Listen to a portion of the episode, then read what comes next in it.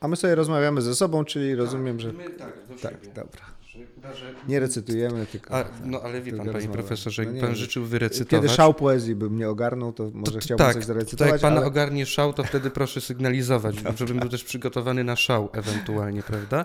Dobrze być przygotowanym na szał. Nie wiem, bo czy to to jest w ogóle przy- możliwe, ale, ale spróbujmy. Ale że, żeby uprzedzić, czy żeby ogarnął szał? Bo Żeby szałem... uprzedzić tych, co nie ulegają szałowi.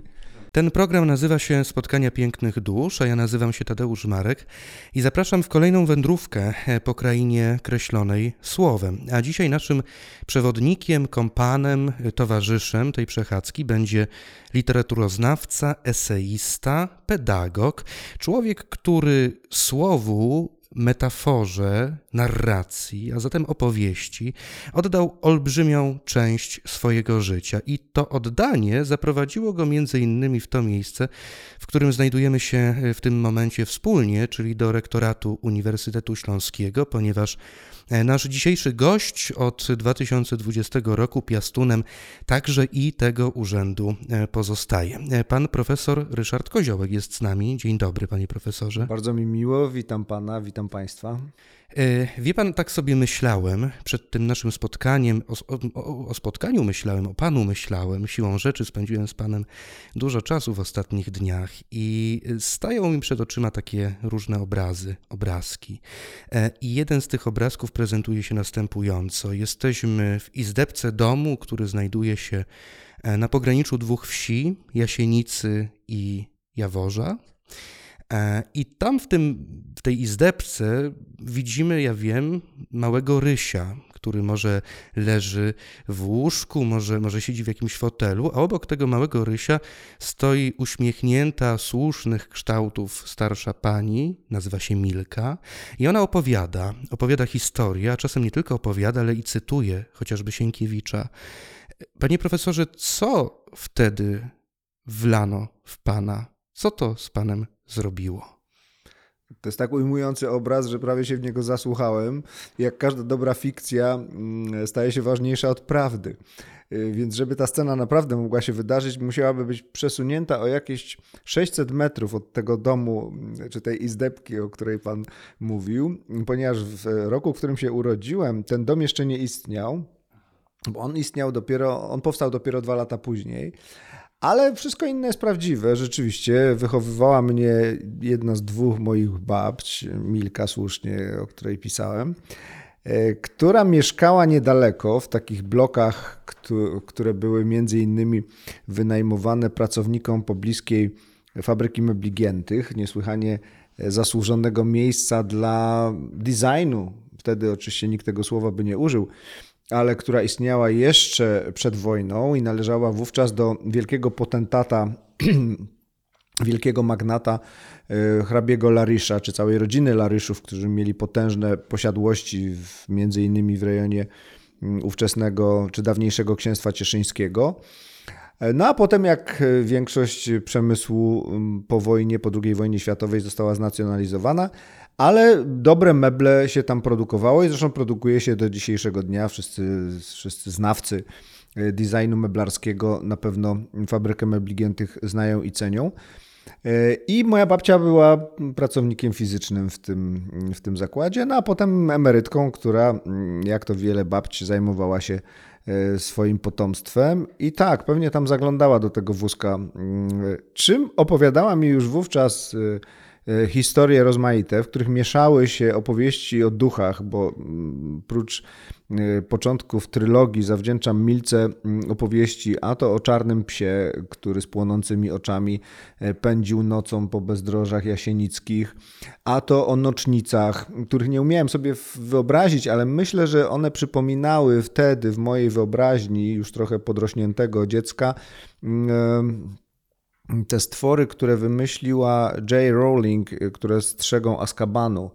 Dementorzy. Dementorzy, właśnie, dementorów, bo tak mniej więcej sobie te nocznice wyobrażałem. Może bardziej były jasne, świetliste. Mm, y, Potem zrozumiałem pedagogiczną funkcję nocznic, ponieważ ich ofiarami najczęściej byli pijani mężczyźni. I ten przekaz był nie tyle kierowany do mnie jako do dziecka, co raczej do, do, do, do mężczyzn y, trapionych alkoholizmem. No i pomiędzy tymi opowieściami o, mm, o duchach i fantastycznych stworzeniach był, była także trylogia, bo rozumiem, że Pana pytanie w tamtą stronę także zmierza, a na ile wpływ Milki zrobił ze mnie literaturoznawcę? Nie, nie, może to bardziej jest pytanie o to, co, bo to, że został Pan literaturoznawcą, to wiemy, bardziej o to, co wtedy w tym małym chłopcu się działo, kiedy, mhm. kiedy doświadczał tych obrazów i, i, i, i czy one są z Panem do dzisiaj. Pytam o człowieka, a nie o literaturoznawcę. Tak, one są bardzo e, we mnie intensywne i intensywnie obecne. Właśnie te narracje, które są splecione, czy raczej wcielone w osobę, którą darzy się miłością, bo nie ma się tu co bawić czy powstrzymywać przed tym afektem. Mm, uwielbiałem Milkę ogromnie i, i ten afekt i, i miłość do niej później już uświadomiona, zlała się z opowieściami. I stała się też rzeczywiście elementem mojego myślenia o pedagogice narracyjnej, która wtedy ma siłę i sens, jeśli łączy się z mm, sympatią, miłością, przyjaźnią do osoby, która e, tę funkcję narratora w naszym życiu przyjmuje, ponieważ My obcujemy z narracją na długo przedtem, zanim y, uczymy się czytać i pisać, zanim potrafimy praktykować tę sztukę samodzielnie. A co to jest ta pedagogika narracyjna? Jakie są jej zasady? Czym ona się charakteryzuje?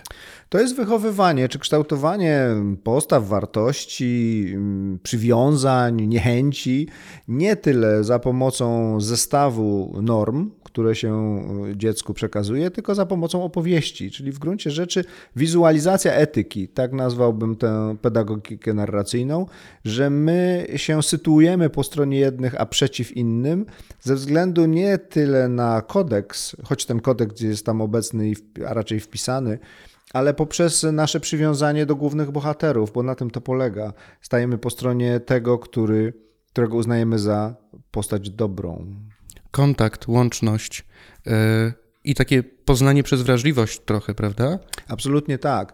E, narracja ma kolosalną rolę, rangę i możliwość kształtowania postaw nie tylko generalnych, czyli opartych na mm, zajmowaniu pozycji wedle tej linii dobra, zła, pozytywny, negatywny, bohater czy antybohater, ale w całej szczegółowości. Mm, ja sobie to nazywam taką pedagogiką, która mm, uczy nas nieprzegapiania świata.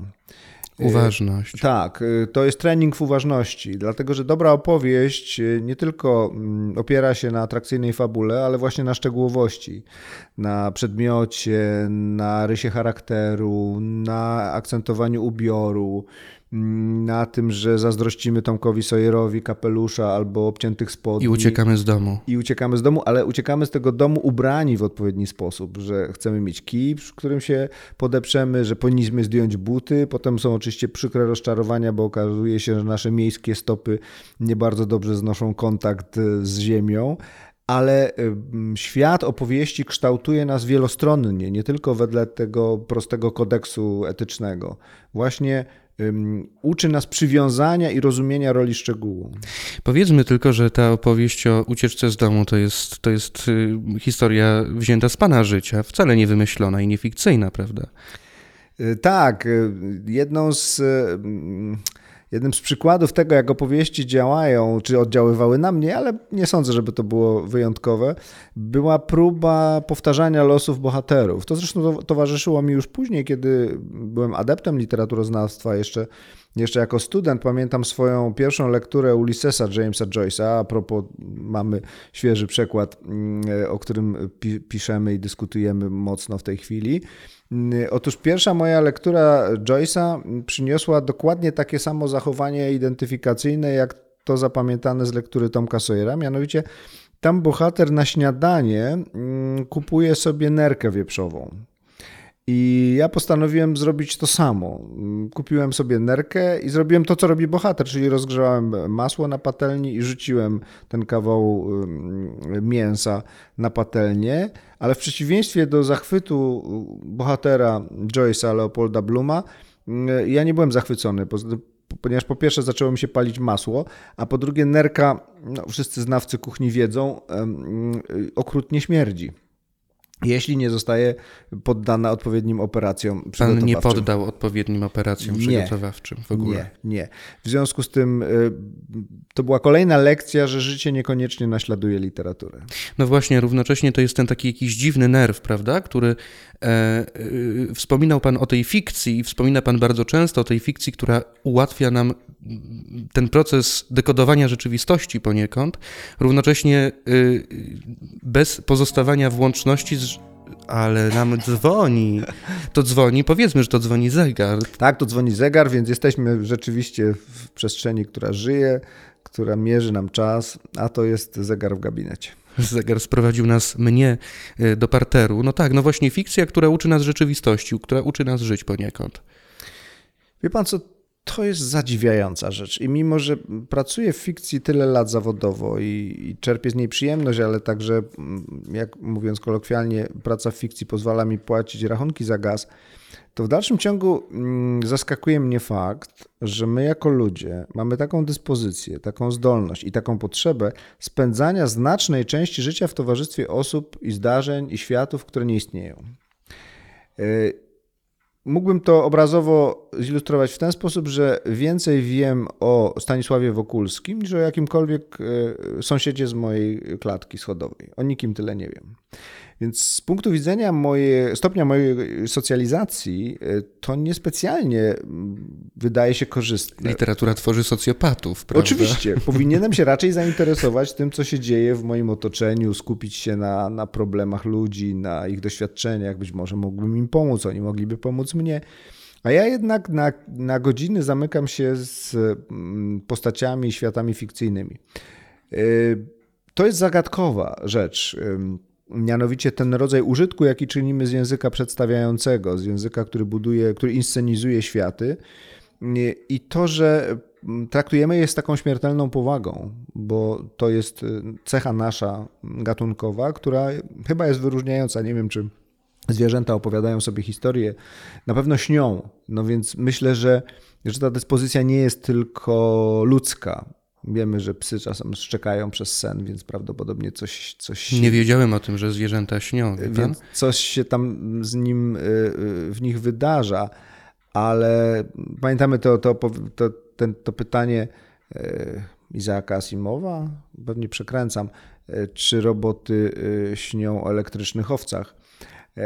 Więc ta zbieżność czy podobieństwo pracy ludzkiego umysłu, który produkuje fikcję i, i, i, podobnych procesów w świecie zwierzęcym, w dalszym ciągu czeka, czeka pewnie na odkrycie i zbadanie. Niemniej, y, dla człowieka czy dla nas ludzi ta zdolność tworzenia fikcji ma kolosalne znaczenie, dlatego że my potrafimy sobie wyobrażać rzeczy nieistniejące, czyli tworzyć scenariusze alternatywne. To jest o tyle ważne, że dzięki fikcji my możemy przewidywać przyszłość. To znaczy nie przewidywać ją jak jasnowic, ale budować e, prawdopodobne scenariusze tego, co się może zdarzyć, ale także bawić się w niezwykle ważną zabawę, co by było gdyby. Co by było, gdybym zrobił to, albo tego nie zrobił? Jakim byłbym człowiekiem? To poszerzenie spektrum swoich możliwości, zarówno w odniesieniu do przeszłości, czyli do tego, czego już zmienić nie możemy, ale wiemy, że mogłoby się wydarzyć inaczej, rozszerza nasze pole widzenia, czyni nas y, mądrzejszymi. Mhm. Wie pan, y, Pan napisał kiedyś tak, że nauczycielka, że, że, że, literatura to nauczycielka pragnienia odmiany życia. Natomiast e, skojarzyło mi się to z takimi słowami, które wypowiedział kiedyś Gustaw Holoubek e, w takiej rozmowie z Tadeuszem Konwickim. On mówił wtedy o aktorstwie i on mówił tak: Aktorstwo jest materializacją marzeń o jakiejś przemianie charakteru, o czymś, co daje szansę sprawdzić się w innej wersji człowieka. To jest coś, co nie jest odległe, co jest bliskie i, i Pana refleksji, a mianowicie refleksji nad człowiekiem, który dysponuje właśnie taką, taką dyspozycją do, czy pędem do, do, do inności, nieustannym pędem do inności. Pan się, pan się sprawdzał wiele razy, prawda? Poniósł Pan kiedyś porażkę, sprawdzając się w innej wersji człowieka, czytając literaturę, można w ogóle tak powiedzieć. Może to jest odjechane pytanie, ale cóż ja dobre. zrobię? Znaczy myślę, że, że każdy się z tym, w tym sprawdził w jakiś sposób. E, niekoniecznie napędzany do tego literaturą, e, ale choćby te drobne porażki związane z próbą identyfikacji bardzo dobrze to pokazują. Przykład Tomka Sawyera, który był jedną z takich e, zachłannie przeczytanych lektur i, i byłem po tej lekturze no nie powiem opętany pragnieniem, ale w każdym razie napędzany pragnieniem powtórzenia rozmaitych epizodów z tej wspaniałej książki. No, na przykład bardzo żałowałem, że nie miałem żadnej rzeki porządnej e, w okolicy, no nie miałem Mississippi, ba, nie miałem nawet Wisły poniżej, poniżej Śląska Cieszyńskiego, która pozwalałaby zwodować jakąkolwiek tratwę, ponieważ rzeki mojego dzieciństwa czy mojego sąsiedztwa miały mniej więcej po kolana wody i nic tam po nich nie pływało. Ale jedną z moich ukochanych postaci dzieciństwa, skoro pan mnie już ciągnie w tamtą stronę, był mój wuj, mm, który y, miał rzeczywiście nieprawdopodobną taką kreatywną, ale też sprawczą wyobraźnię który na swoją małą miarę próbował wcielać w życie te szalone pomysły i on któregoś dnia, pamiętam, mm, zbudził mnie i mojego kuzyna, czyli swojego syna i mówi, dzisiaj wykopiemy jezioro w naszym ogrodzie. Tam był ogródek, który, mm, w którym jego teściowa, druga moja babcia Hela, która była niezwykle surową kobietą, Miała tam warzywa, jakieś kwiaty i myśmy zaczęli kopać we trójkę i mniej więcej dwa tygodnie kopiąc wy, wy, wykopaliśmy dół, dół, e, do którego on podłączył, teraz już mogę to wyznać, wodę z hydrantu i napełnił wodą ten dół. Jak się domyślacie Państwo, woda utrzymała się tam może godzinę, ponieważ y, brzegi były nieszczelne, w związku z tym wszystko nam wypłynęło. Niezrażony tym, y, uszczelnił jakąś folią te brzegi, zbudował akwen długości może 10 metrów, gdzie woda utrzymywała się na jakieś półtora metrze i zbudował łódź mm, wielkości może 2,5 metra, która natychmiast zatonęła, jak tylko umieścił. Więc on był y, pasmem porażek, a jednocześnie było to tak fascynujące, ta jego, y, to jego szaleństwo, ta jego niekonwencjonalność, co zupełnie nie pasowało do świata zrównoważonych, racjonalnych ludzi, dorosłych, których pamiętałem w swoim dzieciństwie. Więc te porażki, o które pan pyta, one są niewinne, rzecz jasna, jak choćby mm, moja porażka z próbą chodzenia boso ala Tomek Sawyer, czy, czy poszukiwaniem rzeki, gdzie mógłbym w towarzystwie kogoś przypominającego Hakafina odpłynąć gdzieś daleko. Uciec z domu, uciec pan domu, chciał uciec z domu, domu ale to tak. się udało, czy pan jednak nigdzie nie znaczy, uciekł? Mm, podobnie Ktoś zaczął szukać Tomek chociaż, Sawyer, czy... Y, uciekłem na parę godzin. Okay. Jedyne poszukiwanie, jakie pamiętam ze swojego życia, to jak uciekł nam autobus z moim kolegą, kiedy pojechaliśmy na ryby i rzeczywiście nie byliśmy w stanie wrócić do domu, no i moi rodzice poszukiwali mnie po okolicy, przekonani, że się utopiłem albo stało się coś złego. Więc to były rzeczywiście katastrofy, katastrofy niewinne. Natomiast, y, żeby sobie wyłączyć wyłącznie nie dowcipkować, choć dlaczego niby nie. W tym zauroczeniu fikcją kryje się też coś niebezpiecznego. Kiedy ona się przeistoczy w niechęć, lekceważenie, czy czasem nawet pogardę do własnego życia, do tego, kim jestem, do tego, gdzie żyję, gdzie się urodziłem, ponieważ siła fikcji może oddać nas we władzę pragnienia, którego konsekwencją, której konsekwencją jest odmówienie racji i wartości swojego życia. Co jest wspaniałe w literaturze, to to, że ona przewiduje taką możliwość i wielkie opowieści na czele z Don Quixotem czy z panią Bovary pokazują nam takich bohaterów, którzy tak bardzo zauroczyli się fikcją, że odmówili racji i wartości swojemu życiu. I to napięcie między. Mm, między y, y, treningiem w uważności i docenieniem walorów własnego życia, choćby takich, że nie tylko wspaniali bohaterowie literaccy, ale także zwykły wujek może się okazać postacią przypominającą Sindbada żeglarza albo inną fantastyczną postać, ale także po prostu uważne przyglądanie się codzienności, w czym też szkoli nas literatura, może nam pomóc to życie odzyskać, nawet jeśli ono na pozór wydaje się zwykłe, trywialne, codzienne, banalne, dziejące się gdzie tu i teraz, a nie na tajemniczej wyspie e, czy, czy, czy choćby w Dublinie. A miewał pan takie stany, bo to brzmi bardzo abstrakcyjnie, w których czuł pan, że traci pan łączność ze światem, że literatura pochłania pana za bardzo? Kiedy czuł pan, że owo niebezpieczeństwo się zbliża? Nie wiem, czy to było niebezpieczeństwo, ale rzeczywiście no moja mama nie była z tego zadowolona na pewno, która często musiała mnie trącać kilka razy, żebym w ogóle słyszał, co do mnie mówi. Ale to w dzieciństwie. Natomiast Później chyba niechęć do, do życia wiejskiego i prowincjonalnego. Mhm. Tak, to na pewno. Takim momentem przekonania, że tu się nic nie może wydarzyć, istotnego, ważnego, ciekawego, była chyba pierwsza lektura Gry w klasy Julio Cortazara, gdzie y, opowieści o życiu cyganerii paryskiej, tych emigrantów argentyńskich i, nie tylko argentyńskich w Paryżu, którzy którzy słuchają jazzu, palą golłazy, mają ekscentryczne romanse, prowadzą, gromadzą dziwne kolekcje.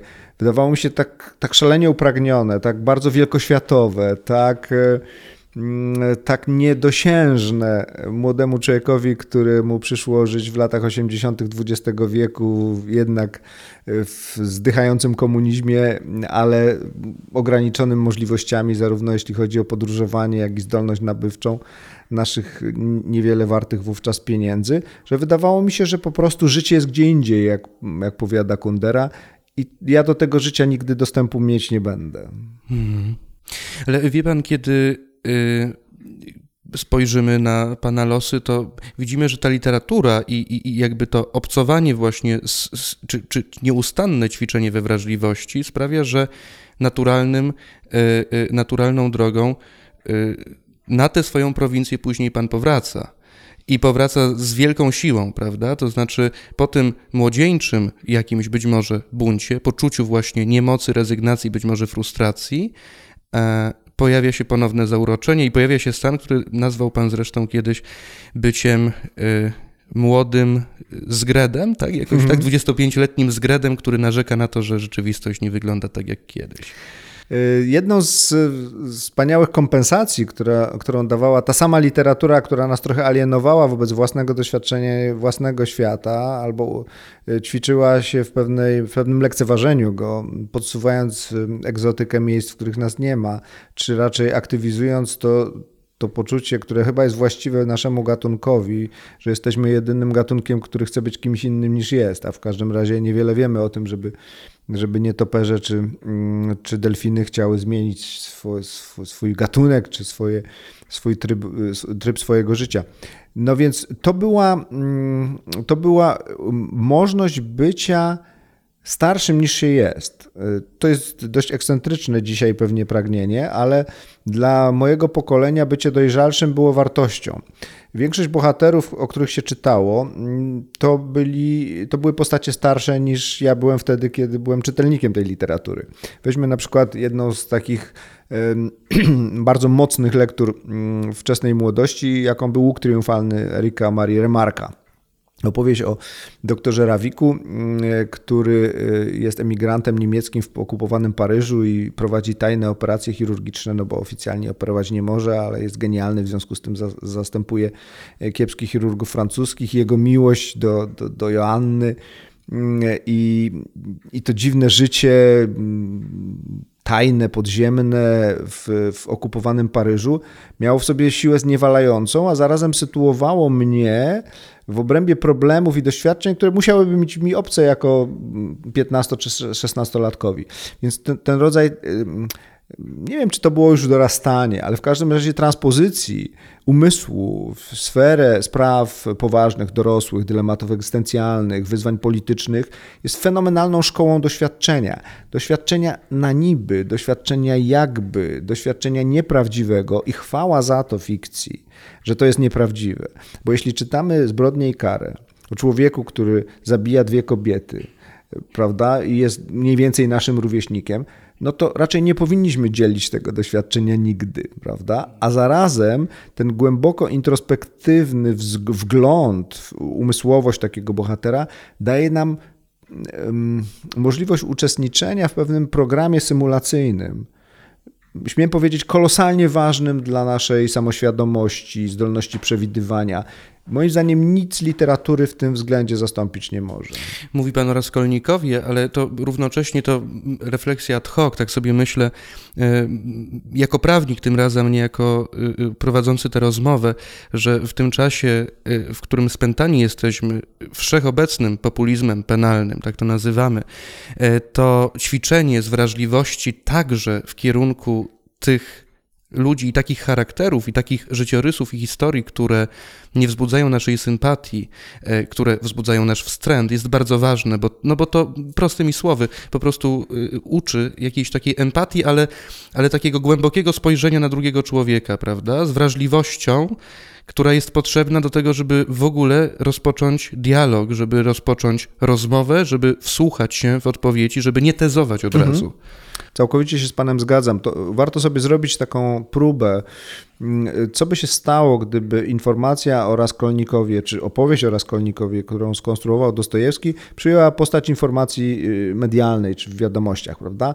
Oto 25-letni student prawa mm, y, zamordował dwie kobiety. Y, Przypuszczam, że reakcja większości z nas była bardzo podobna.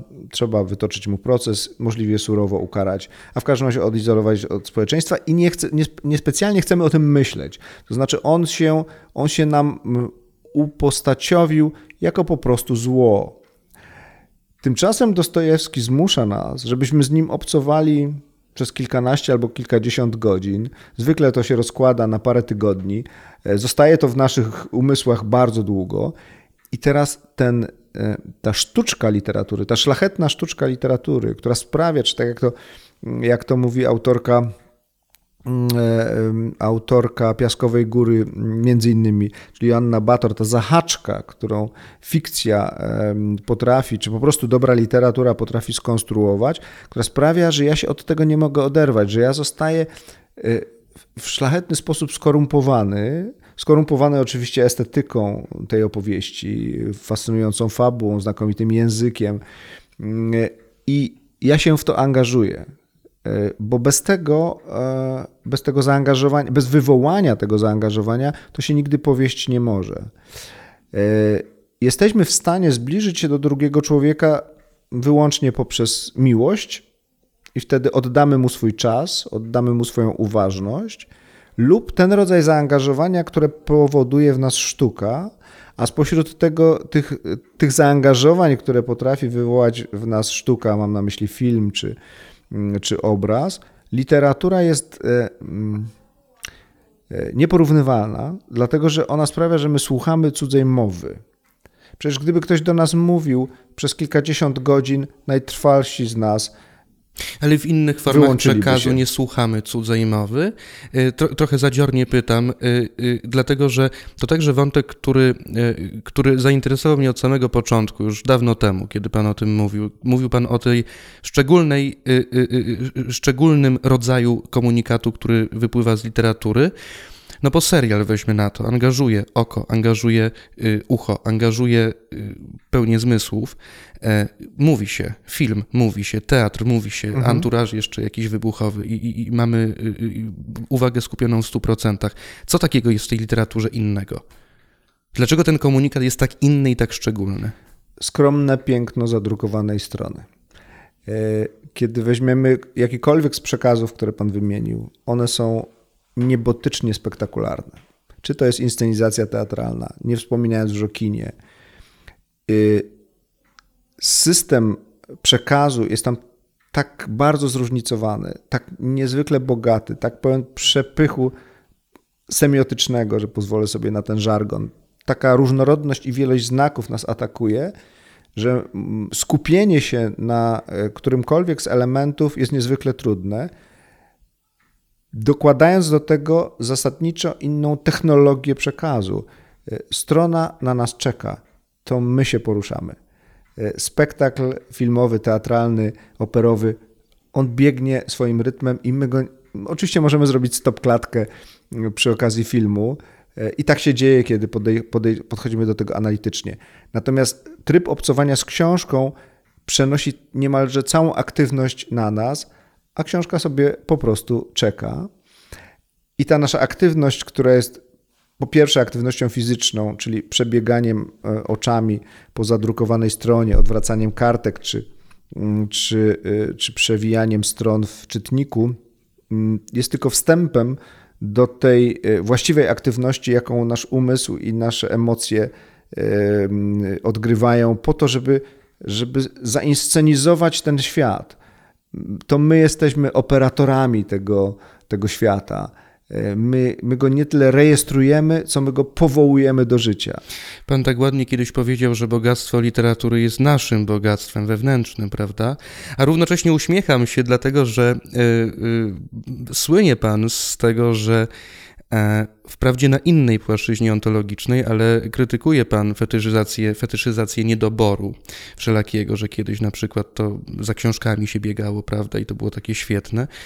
A tym razem jednak, gdy idzie o literaturę, wygrywa skromność, skromność przekazu i, i, i, i minimalizm absolutny. Tak, ale to nie dlatego, że tego jest za mało, bo czytania jest wystarczająco tak. dużo, abyśmy mieli co robić do końca życia i, i kilka żyć by nie wystarczyło na to, ale chodzi o ten stopień upodmiotowienia. To znaczy, że, że literatura jakby robi mi miejsce Mhm. Zostawia mi bardzo dużo miejsca. Proszę sobie, odwołajmy się do przykładu. Jedno z moich ukochanych zdań, ja niewiele umiem na pamięć. Moja żona jest mistrzynią, jeśli chodzi o zapamiętywanie wierszy i fragmentów prozy.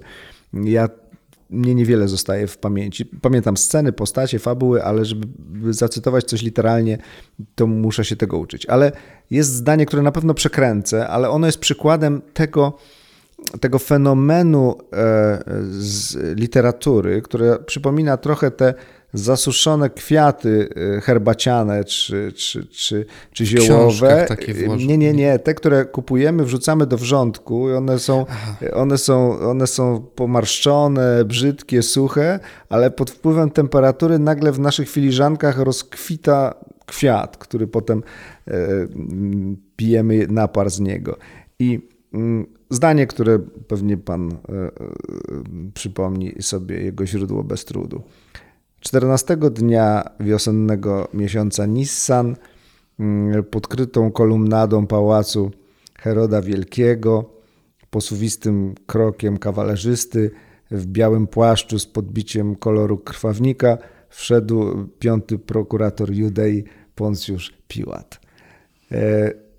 To zdanie nie przestaje mnie zachwycać, ilekroć je czytam albo sobie przypominam, ponieważ ono jest właśnie takim rodzajem rozkwitającego obrazu, gdzie poszczególne sekwencje tego wspaniałego retorycznie i obrazowo zdania właściwie dokładają nam elementy obrazu, przychodzi kropka i my mamy gotową scenę. Tej sceny nie ma. To jest ciąg znaków na kartce. Łatwo sobie wyobrazić inscenizację, prawda, gdzie e, scenograf, kostiumolog, oświetleniowiec zainscenizowaliby nam tę scenę, ale proszę zobaczyć, ile to wymagałoby nakładu. A tymczasem nasz umysł robi to natychmiast. Gdzie indziej, w, w, jakiej, w jakiejkolwiek innej formie przekazu, cytując tę samą powieść, to by się nie dało zrobić, prawda? To się nie da zrobić. Y, ale mówi pan o rozkwitaniu. Ja wrócę, przepraszam, że ja tak zaciągam pana do tego dzieciństwa, ale ono mnie zafascynowało, jak sobie o nim czytałem. Y, mówimy o rozkwitaniu w literaturze. To być może jest jakaś forma mojego zboczenia. Ale kiedy czytałem sobie o tych pana spacerach, y, nie nad potokiem, tylko do potoka się szło, o tych y, scenach absolutnie demiurgicznych, to znaczy babcia Milka urasta do rangi demiurżki tam. Teraz wspomina pan o wuju, e, który jest taką, takim barwnym, kolorowym ptakiem, który, który kreśli jakieś, zabiera was, młodych, małych y, w jakieś swoje fantazmatyczne przestrzenie. W końcu widzę y, tę zakazaną księgę, po którą pan chodził na strych po to, żeby czytać tam głównie sceny erotyczne w niej. E, I wie pan, co ja widzę? Ja widzę, ja widzę Drochobycz i ja widzę y, księgę i ja widzę ojca i ja widzę ten rozkwitający świat, który się nie kończy, który nieustannie transcenduje, zmienia się, przepoczwarza i, i widzę w tym Pana. Czy Pan kiedyś tak myślał o tym swoim życiorysie, że on, że on w pewnych aspektach oczywiście, z, z wszelką poprawką, że, że to jest bardzo szulcowskie? Zadał Pan niesłychanie ważne pytanie, mm, które, mm, które mi towarzyszy od długiego czasu. Czy dopiero dzięki literaturze ja doceniłem świat, w którym dorastałem? Czy ta jego barwność i bogactwo, i jego ciekawość, i piękna ekscentryczność, czy, ona były, czy one były moim udziałem, e, kiedy kiedy to przeżywałem, czy, czy rzeczywiście trzeba do, dokonać tego y, uśmiercającego dotknięcia, czyli wyjść z tego świata, żeby zrozumieć szczęście, które się utraciło. Y, Nietzsche nie pozostawia złudzeń, pisząc o tym doświadczeniu, mówiąc, że szczęście mm, jest zawsze szczęściem dziecka i szczęściem zwierzęcia. To znaczy, szczęśliwi jesteśmy wtedy, kiedy jesteśmy w całości zanurzeni y, w zabawie, w radosnym czy rozkosznym doświadczeniu. Moment refleksji, y, który Nietzsche porównuje do tego, że refleksja zawsze wiąże się z użyciem czasu przeszłego z czasem przeszłego dokonanego. Mianowicie wtedy pojawia się to, to mrożące, zamrażające dotknięcie palca, e, które, który, którym posługuje się czasownik było. To było. To było piękne, to było wspaniałe, to była Milka, to byłem ja, to był wuj, i, ale to słowo było jest znakiem, że już nie jesteśmy w tym świecie, tylko patrzymy na, na siebie jako na obiekt poznania i ewentualnie próbujemy swoistej reminiscencji. No więc ja się przed tym bronię, mm, szukając e, mm, śladów tego, tego doświadczenia, jego aktualności, nie tyle w tym, jak ja o tym opowiadam samemu sobie, czy ewentualnym czytelnikom, ale tak jak ja noszę pamięć tego doświadczenia w ciele, w pamięci zmysłów bo one są dla mnie dowodem tego, że ja sobie tego nie wymyśliłem albo nie naczytałem się literatury, która pozwoliła mi wrócić na swoistym wehikule czasu do przeszłości. I teraz ja to opowiadam, trochę to podrasowując, prawda, na modłę rozmaitych moich ulubionych lektur, tylko rzeczywiście, że ja mam w pamięci zapach tych y, krokiew nasączonych środkiem owadobójczym na strychu, gdzie właśnie leżała ta książka, której okładek przez długi czas nie byłem w stanie zidentyfikować, czyli układ Eli Kazana, e, gdzie, gdzie e, określone dźwięki, czy domu, czy też słuchanej muzyki stopiły się z pewnymi lekturami. To mnie upewnia, że to się wydarzyło naprawdę. Natomiast e, oczywiście, że rola literatury jest tu fundamentalnie ważna. Gdyby nie pewnie lektura na przykład Hrabala, innego niezwykle ważnego. Wspomniał pan Szulca i mam to w pamięci, nie, nie, nie pozwolimy temu umknąć, bo to niezwykle ważny pisarz w ogóle dla wszelkich prób restytucji i rekonstrukcji doświadczeń dzieciństwa. Ale Hrabal był jednym z tych pisarzy, który, który był fenomenalnym antidotum na Cortazara i literaturę, nazwijmy to egzotyki innych światów, których się pragnie, a jednocześnie popada w melancholię, bo wiemy, że no wtedy, wtedy byłem pewien, że nigdy nie dotknę, nigdy nie będę w Paryżu na przykład. Byłem przekonany, że to zawsze będzie obraz filmowy i obraz literacki. Ale antidotum na to był Hrabal, była, mm, była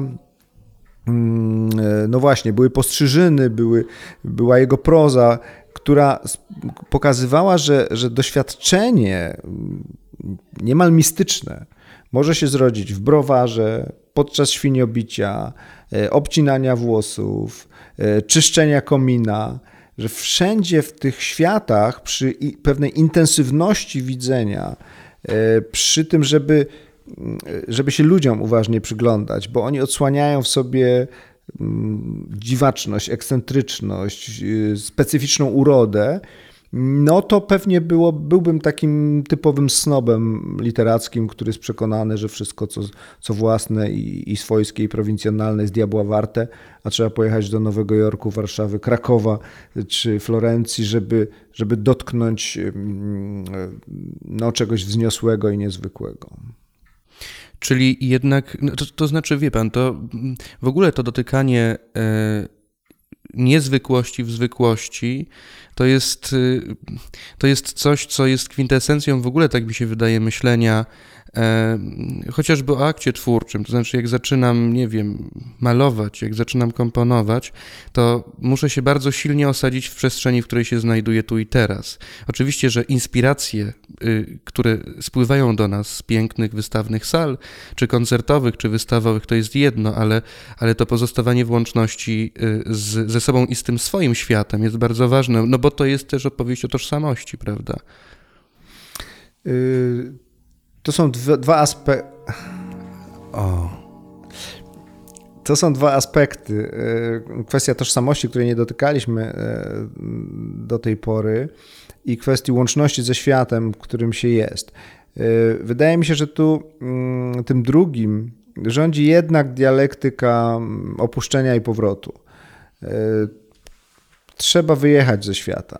Mówię to jako, jako ktoś przywiązany do, do świata dzieciństwa i, i, do, i do przestrzeni, i do swoich ziomków, ale jednak nie widziałbym tego wszystkiego bez opuszczenia tego, tego miasta. To znaczy, to jest trochę taki syndrom latającej ryby, że, że zwykła ryba nie wie, że pływa w wodzie dopóki z niej nie wypadnie.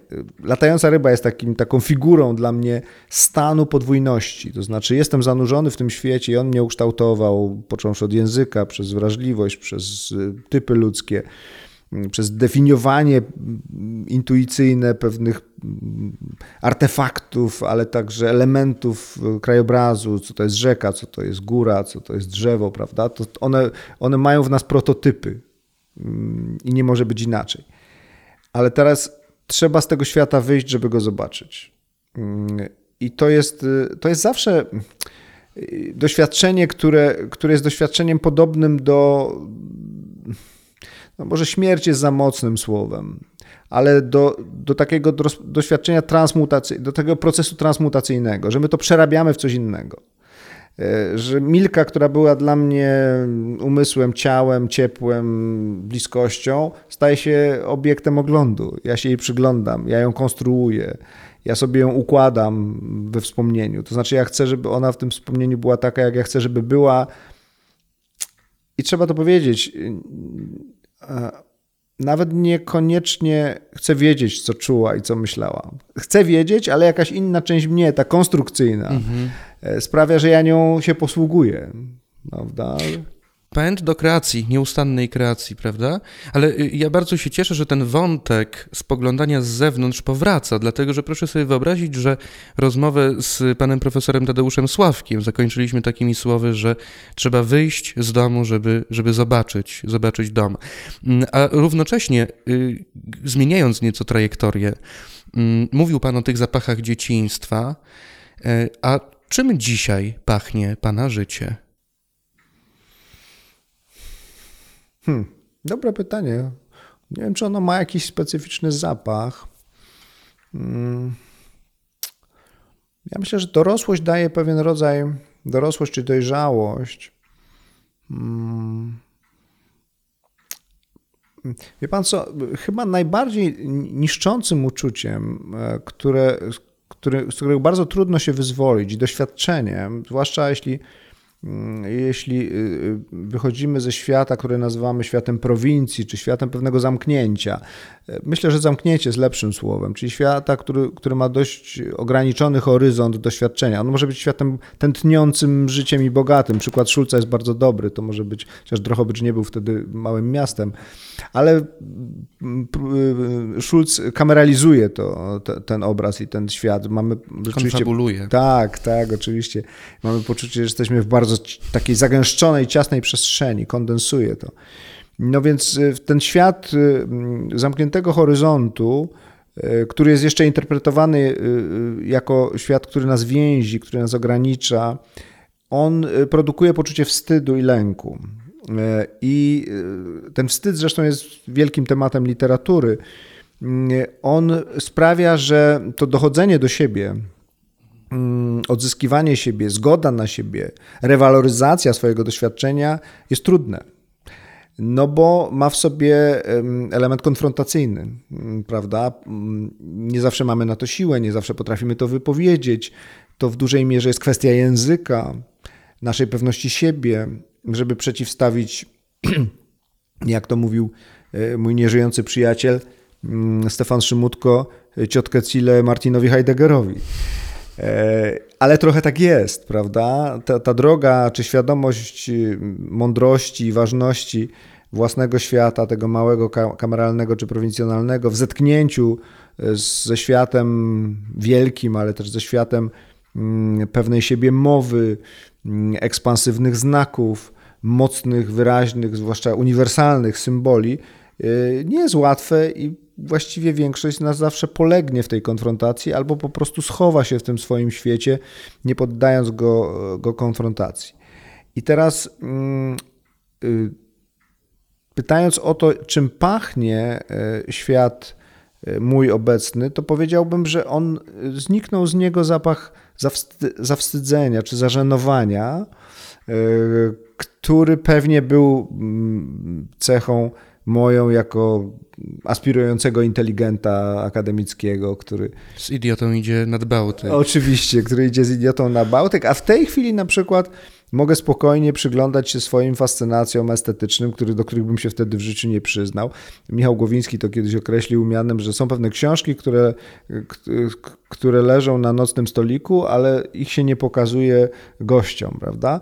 No więc pewnie nie przyznałabym się z taką swobodą do lektury trylogii, mhm. czy, czy Trzech Muszkieterów, czy na przykład nie mówiłbym, że jedną z najbardziej wzruszających mnie scen jest fragment Pięknej Bestii Disneya, kiedy bestia czeka, a my razem z nią w kinie, żeby wreszcie piękna wypowiedziała słowo miłości, zanim ostatni płatek róży spadnie na ziemię. Wtedy uważałbym to za szczyt żenady, za coś głęboko zawstydzającego, kiczowatego. A w tej chwili, wiedząc co nieco o, mm, o drogach, którymi biegnie mm, obraz i słowo do naszego umysłu, e, jestem spokojniejszy. Często bywa pan wzruszony? Hmm. Często nie, ale rzeczywiście wzruszenie jest zagadkowym procesem, który y, chyba warto by poddać y, bardziej systematycznej analizie, zaczynając trochę od takiej procedury monteniowskiej, czyli zacząć się przyglądać samemu sobie, bo rzeczywiście te drogi wzruszenia są zadziwiające. Oczywiście wzrusza nas czyjeś nieszczęście, czyjeś, czyjeś szczęście, ale y, obiekty i procesy naszego wzruszenia są zadziwiające. No muszę się na przykład przyznać, że ostatnim, jednym z ostatnich wzruszeń, jakie mnie ogarnęło, mm, to, było, to był finał Jamesa Bonda. Proszę nic nie mówić, dlatego że ja jeszcze nie widziałem, ale wszyscy, którzy byli na tym filmie, mówią: Tadek, Boże, Boże, Boże. No, tak Moja mama do mnie dzwoni, mówi, musisz iść na Bonda. Ja mówię, dlaczego na Bonda? Boże, Boże, co oni zrobili? Ja, proszę jakoś tak zarysować, żeby nie opowiedzieć, ale wprowadzić. No nic nie będę spoilerował. Ale nie przypominam sobie, żebym kiedykolwiek na Bondzie się wzruszył. Nigdy. W ogóle wydawało mi się, że ten, ten rodzaj, ten rejestr uczuć, które mm, e, towarzyszą mi oglądając mm, kolejne serie, nigdy nie mieści w sobie e, wzruszenia. A tutaj byłem naprawdę wzruszony. Mm, nie wiem, jak panu to opowiedzieć, nie opowiadając, ponieważ oni rzeczywiście zrobili coś, czego nie robili do tej pory. Mm, nie przypuszczałem w ogóle, że Daniel Craig byłby w stanie mnie wzruszyć czymkolwiek. On mnie może fascynować. Uważam go za e, najlepszego Bonda, który z, z, wyparł Pierce'a Brosmana, e, strącił go z tego miejsca pierwszego na podium ale czułem się, jakbym oglądał melodramat. O może to jest taka odpowiedź nieodpowiadająca. Okay. Mianowicie poczułem, że w pewnym momencie ktoś mi zmienił gatunek filmu, który, który oglądam i z, z, z opowieści sensacyjnej przeniósł mnie do rasowego melodramatu. Hmm. No to jeśli jesteśmy w tym świecie wrażliwości, wzruszeń, ale także wyobraźni, bo my sobie rozmawiając tutaj no możemy wszystko i możemy wszędzie i możemy w każdy możliwy sposób. Y, proszę sobie wyobrazić, że, że otrzymuje pan jakieś skrzydła, czy po prostu jakąś umiejętność latania. Nie wiem, czy by pan, chciałby pan w ogóle Bardzo tak spróbować? Okej, okay, dobra, to, to mamy. Czyli możemy iść dalej w tę stronę. To co by pan wtedy zrobił? Gdzie by pan poleciał? No przede wszystkim w ogóle by poleciał. Nie? Dotknął Pan e, jednej z, naj, z moich ukochanych lektur dzieciństwa, na którą natrafiłem zupełnie przypadkiem, nie mając pojęcia, co to jest. To są też, e, to jest też przyczynek do rozważań o, o przypadkowości lektur, o, o, bibliotekach i bibliotekarzach, którzy odegrali w naszym życiu istotną rolę. Moja polonistka ze szkoły podstawowej, która była dość surową panią, taką bardzo zasadniczą, mm, ale mądrą i świetną, świetną nauczycielką. Mm, jednocześnie po godzinach pracowała w bibliotece gminnej w mojej wsi No i ja tam spędzałem strasznie dużo czasu. Pozwalała mi buszować po, po tej bibliotece bez przeszkód, wyciągać co tylko chciałem. No i w tych peregrinacjach wyjąłem kiedyś książkę, której tytułu nie mogłem wymówić porządnie, bo mm, do dzisiaj zresztą trzeba się starać. E, w polskim przekładzie ta książka nazywa się Niewiarygodne przygody latającego Yorkshireczyka. Yorkshireczyka. Yorkshireczyka. Yorkshireczyka. Tak, czyli mieszkańca Yorkshire. York, York, Okej. Okay. E, później, później, długo później, kiedy zwróciłem uwagę, kto ją napisał, no bo to mnie specjalnie wtedy nie interesowało, kto jest autorem, mm, okazało się, że książkę napisał Eric Knight, też nie sądzę, żeby dzisiaj y, wielu mm, czytelnikom to nazwisko wiele mówiło, ale y, y, stworzył no, chyba wiekopomną historię, mianowicie on wymyślił Psa Lessi. Ta seria, która miała wiele ekranizacji mm, pod, pod nazwą przede wszystkim Lessi wróć, opowiadając tej, prawda, o miłości mm, e, psa i, i, i jego właściciela, chłopca i, i podróży e, psa z powrotem do domu rzeczywiście przyniosła Knightowi ogromną sławę. Natomiast on napisał przy okazji książkę właśnie o takim mieszkańcu Yorkshire, który wygląda jak typowy Anglik z dowcipów, czyli jest mm, starszym panem z brzuszkiem, z takim wąsem jeszcze mm, z, pewnie z końca XIX wieku, tak byśmy go sobie upozowali, z, z, z zegarkiem z dewiską, e, melonikiem i tak dalej. E, skłonnym do konfabulacji mm, i różnych, różnych szalonych, ale takich na miarę zachowań. Otóż on któregoś dnia odkrywa, że potrafi latać. I to jest, to się dzieje od tak. Mm, nic nie zażył, e, nic się z nim nie stało, to się nie śni. On po prostu któregoś dnia czuje, że unosi się lekko nad swoim łóżkiem. Nie może się doczekać, aż żona pójdzie do sąsiadki, żeby to wypróbować i on zaczyna w tej koszuli nocnej i szlafmycy po swoim pokoju się unosić na najrozmaitsze sposoby. Odkrywa, że umie latać. I to było tak zniewalające uczucie e, i jednocześnie e, zainscenizowane przez Knighta z taką oczywistością i prostotą, trochę tak jak, jak Kafka zrobił w Przemianie, prawda? Że główny bohater któregoś dnia budzi się i jest, jest e, robakiem najbardziej przypomina dużego żuka gnojaka. E, ale Kawka też nam nie tłumaczy, jak to się stało, prawda? I Knight zastosował ten sam, ten sam, to samo rozwiązanie, czyli pokazał nam siłę literatury, która może zainscenizować rzeczy niewyobrażalne w sposób tak przekonujący, że my nie pytamy, jak to możliwe, ale przecież to bzdura, ludzie nie latają, prawda? E, Sam Smiles, bo tak się nazywa ów Yorkshireczyk, e, lata. No dobrze, no to teraz wróćmy do podróży Ryszarda Koziołka. Też chciałem. Co się pan ubiera? Też chciałem. Na taki lot. No właśnie piękne było to, że on się w nic nie musiał ubierać. Czyli pan by też się nie chciał ubierać. Ja bym w ogóle o tym nie myślał, dlatego że najbardziej spektakularnym lotem, który kończy tę opowieść, jest lot, y, który, mm, który się odbywa z mm, wieżowca Chryslera. Chyba, tak mi się wydaje, że, że to jest wieżowiec Chryslera, ponieważ sam Smiles razem z żoną znaleźli się w Nowym Jorku. No i trochę to przypomina taką parodystyczną scenę z King Kongiem, otoczeni przez policję, która widzi w nim dziwo i, i, i cud natury i chce uczynić z niego przedmiot eksperymentów. Chroni się na galeryjce budynku Chryslera, trzyma żonę za rękę. Ona jest przekonana, że natychmiast się rozwalą na placek mm, u podnóża budynku, ale Smiles mówi, sam mówi, nie martw się, wszystko będzie dobrze. E, bierze ją za rękę, odbijają się i mówi Knight, i popłynęli jak para albatrosów. To jest bardzo ładny obraz, ale panie profesorze, pan cały czas o tym samie i o tym samie. Pan by chciał wszystko tak samo jak ten sam? No pewnie, że tak. I... W ogóle żadnej tutaj jakiejś swojej inwencji? Nie miałbym nic przeciwko temu. Żeby to tak znaczy, tak samo. Okay. Wszystko mi się tam podoba, wszystko bym chciał zrobić tak samo. E, chciałbym, żeby to się działo od tak e, samą mocą woli. No, to, to latanie wiem. jest jedną z większych. A dlaczego to latanie tak nas. No, pewnie dlatego, że nie, nie, nie możemy tego robić, ale myśli pan, że są jeszcze jakieś takie inne sprawy, aspekty tego latania, które tak nas tak ciągną. Nie wiem, czy pan latał kiedyś we śnie na przykład? Mi się zdarzało, Och, to jest super, nie? Wspaniałe. Właśnie po lekturze po lekturze Czyli to dawno temu, Erika jako Knighta. chłopiec. Tak, i od tego czasu już nie. A widzi pan, a ja jestem starszy w takim razie niż pan wtedy. i Zazdroszczę panu.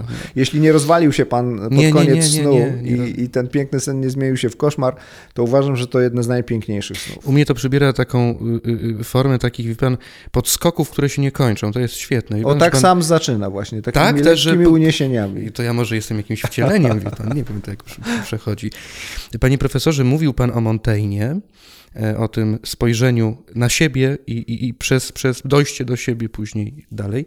E, Ja od razu sobie wtedy wracam do tego wątku, pomyślałem po krakowsku o Piotrze Skrzyneckim, który powtarzał za Montaignem często, że jeśli potrafisz rozbawić człowieka tak, żeby zapomniał, że, że mu smutno i źle mu na świecie, to będziesz zbawiony. Chociaż to Piotr Skrzynecki, więc cholera wie, czy to na pewno, czy, czy, czy, czy to aby na pewno Montaigne napisał. Natomiast zastanawiam się, y, kiedy ostatnio czuł się pan zbawiony? Ja niespecjalnie wierzę w zbawienie, ale jeśli... Pytam o śmiech oczywiście, to forma Zbawiony metafory. przez śmiech. Tak, tak, tak, tak. Ach tak. s- niedawno, oczywiście, że niedawno. E, Jestem zaniepokojony, bo trochę tak jakby pan śledził moje życie ostatnio i zadawał pytania dokładnie o epizody, które się wydarzyły nieba- niedawno. E, Tak, miałem fantastyczną, e, fantastyczny czas i okazję do tego, żeby, żeby śmiać się w sposób taki rzeczywiście, który, który zbawia z, z codzienności, z doczesności, smut, ze smutku. Otóż poszedłem na spektakl Nikaj, napisany przez Zbigniewa Rokitę, a wyreżyserowany przez Roberta Talarczyka. E, Zbigniew Rokita, jak, jak być może pamiętamy, został uhonorowany nagrodą Nikę mm, ostatnio za, za książkę Kajś. A Nika jest e, hmm, groteską, futureską, komedią na temat naszych szajb tożsamościowych, naszych, naszych mm, ob- obsesyjnych pytań, kim ja jestem naprawdę, kim ja jestem naprawdę i, i kto to jest prawdziwy Ślązak, i kto to jest prawdziwy Polak, i kto to jest prawdziwy Zagłębiak. Otóż y, Zbigniew Rokita nap- napisał fenomenalną komedię, y, w której dawno już nie widziałem użycia śmiechu w tak wyzwalającej, w tak zbawczej funkcji. Mianowicie humor i komizm y, zwykle opierają się na mm, zbudowaniu różnicy między tym, który się śmieje i ten, który jest wyśmiewany. Y, Burleska to kocha najbardziej, prawda? Ktoś dostaje tortem, my się śmiejemy, bo to nie my dostaliśmy tym tortem i tak dalej. Y, Baudelaire zwraca uwagę, że w tym rodzaju śmiechu kryje się coś diabelskiego, coś satanicznego, ponieważ człowiek, który jest bliźnim drugiego, śmieje się z jego nieszczęścia.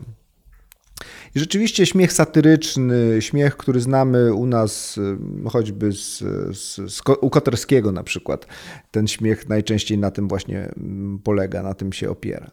Otóż Rokita zbudował inny model komedii, w którym y, śmiech transferuje nieustannie między wszystkimi uczestnikami komicznych sytuacji, łącznie z widzem. Czyli my się śmiejemy, ale za chwilę sami zostajemy wyśmiani w sposób wyzwalający. Jesteśmy jednym i drugim. I dzięki temu ten śmiech staje się mm, siłą integrującą, a nie różnicującą.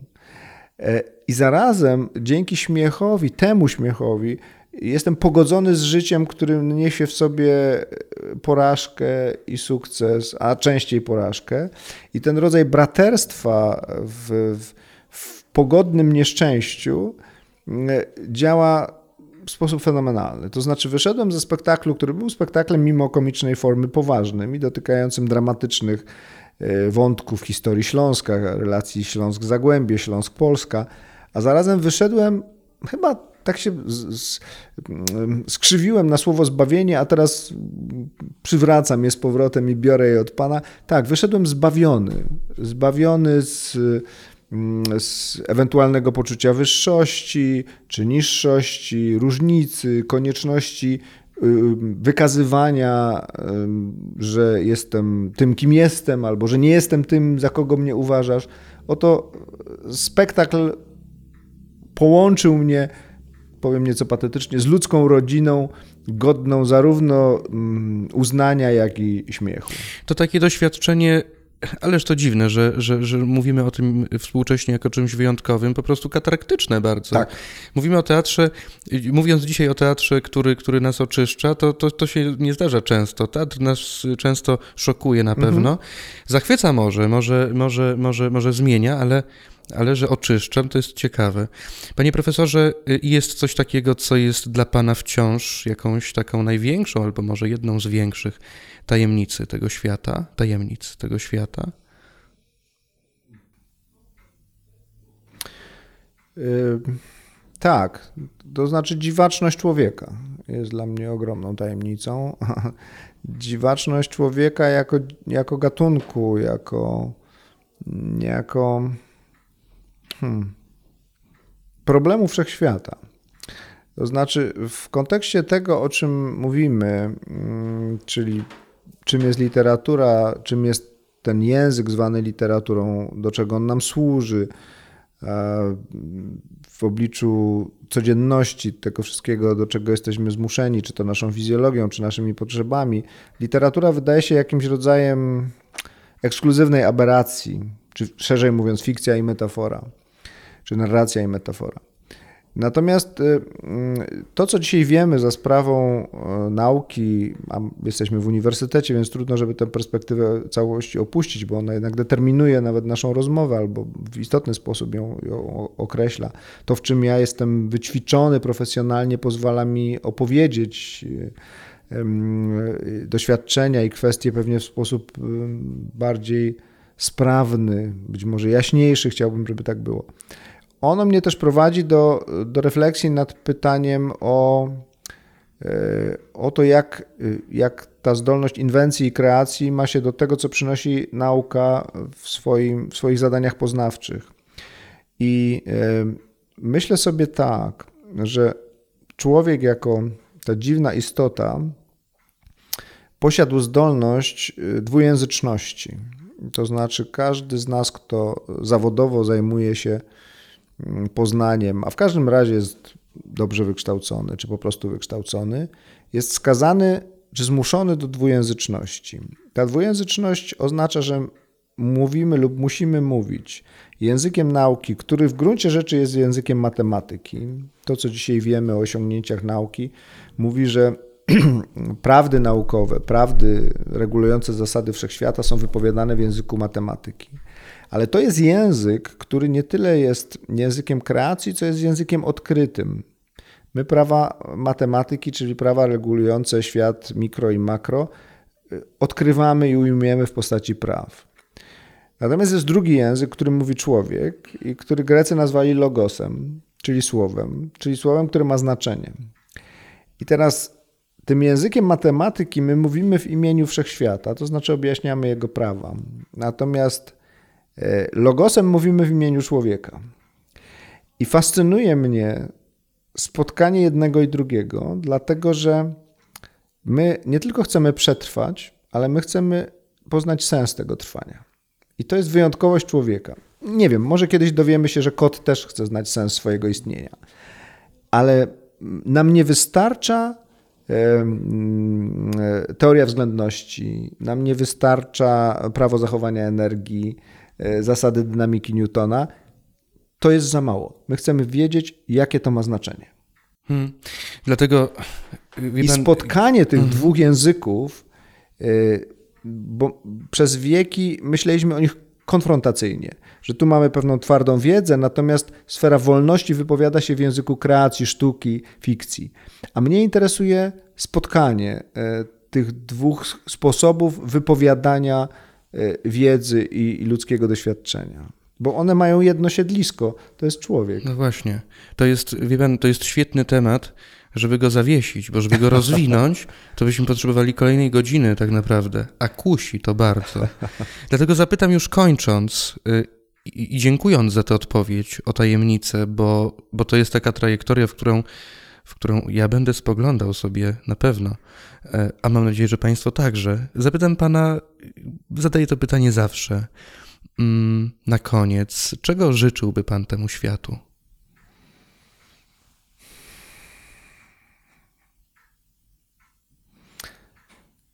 Światu, żeby trwał, mm, ale tak naprawdę to życzenie jest zawsze życzeniem mm, skierowanym do człowieka ponieważ ta wyjątkowość nas jako istot polega na tym, że nikt inny nie weźmie odpowiedzialności za świat. I bez względu na to, jak dzisiaj y, nabraliśmy pokory, e, jeśli chodzi o swoją wyjątkowość, i nauczyliśmy się, że świat zwierzęcy i świat roślinny jest o wiele bardziej skomplikowany niż nam się wydawało, i że ma swoje systemy porozumiewania, komunikacji bardzo złożone, że znajdziemy w nim e, empatię i znajdziemy w nim altruizm i wiele, wiele rzekomo wyłącznie ludzkich rzeczy, to nie ma wątpliwości, że istnieje tylko jeden gatunek, który może i powinien i musi za ten świat wziąć odpowiedzialność. I tego bym światu życzył, to znaczy e, odpowiedzialnego człowieka, który by się poważnie przejął jego losem i zapewnił mu trwanie możliwie najbardziej wyzbyte mm, okrucieństwa i niesprawiedliwości. Możemy tutaj postawić średnik i wielokropek równocześnie? Tak, chyba nic poważniejszego już nie powiem. Pan profesor Ryszard Koziołek był naszym gościem w dzisiejszym wydaniu Spotkań Pięknych Dusz. Także i ja, Tadeusz Marek, byłem tutaj przez ostatnią godzinę. Bardzo dziękuję panu, panie profesorze. Bardzo dziękuję. Do zobaczenia na szlaku. Do zobaczenia.